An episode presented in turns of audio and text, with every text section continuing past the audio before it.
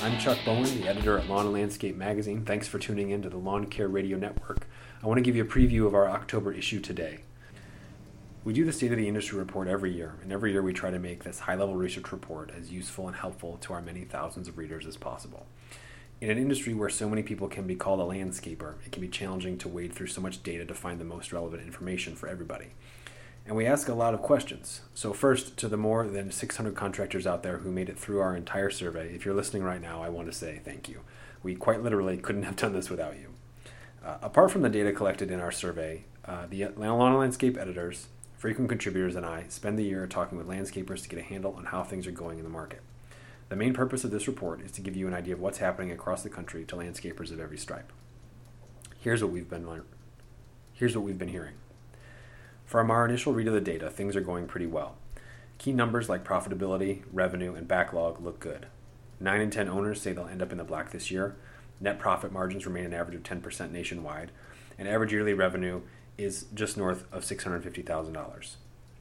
For the first time, we asked about average backlog for contractors, and about half reported that they're ahead year to date compared to 2012. Another third of the industry is about the same as last year. If landscapers could fix anything, they'd fix labor. Full quarter of owners say they would improve the quality of their labor pool if given the chance in 2014. A lack of quality employees is a perennial complaint of contractors, and a close second this year is customers canceling or cutting back services. Input costs like fuel, chemicals, and labor continue to rise, and the prices contractors charge aren't keeping pace. So owners are turning toward technology, everything from mobile devices to equipment tracking to custom customer management to custom customer management and marketing software. It's part of a larger trend on efficiency and a focus on how to wring even more profit out of top line revenue. Gas prices remain the number one concern of landscapers. As a result, more are starting to explore the use of alternative fuels like propane in their businesses. Propane has a small foothold in the market. About 6% of contractors use it so far and use it to power just 3% and use it to power just 3% of their equipment. But it's getting it's going to get bigger. Gas and diesel prices aren't going to go down, and a reliable supply of any kind of cheaper fuel will help contractors budget better. All of this, difficulty finding labor, prices, stabilizing margins, contributes to owner stress. For the second year in a row, stress appears in the top three worries for landscapers across the country. For the largest companies, it's tied for second with health insurance costs. Contractors, by and large, are legitimately scared of what's going to happen with the Affordable Care Act. And it's less because of the politics of the law, but the uncertainty it causes for them trying to run their businesses. That's not unique to landscapers, but most everyone I've talked to just wants to know what they'll have to do to comply so they can start planning for it. The main theme of this year's report is how landscapers have fared since the Great Recession started in the fall of 2008. Five years later, contractors have learned a lot of lessons. Many went out of business, and many more had to reinvent themselves to stay afloat.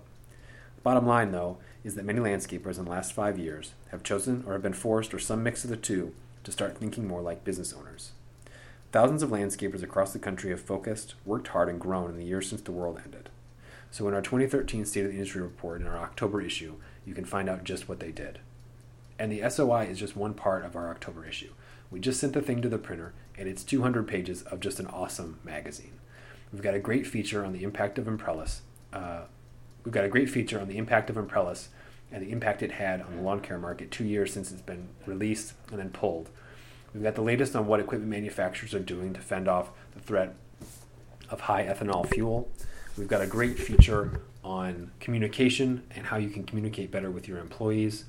We've got a tour that a landscape architect took of key landscape sites across the country to give her analysis of their design and some ideas you can steal for steal for your own work.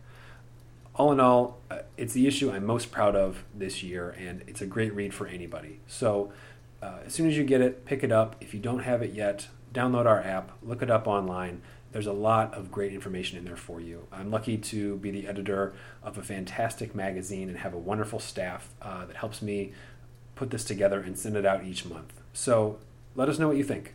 You can email me, give me a call. Um, let me know what's helping, what you need from us to help you better, uh, and keep reading. Once again, I'm Chuck Bowen, editor at Lawn and Landscape Magazine. Thank you so much for listening, and uh, good luck out there.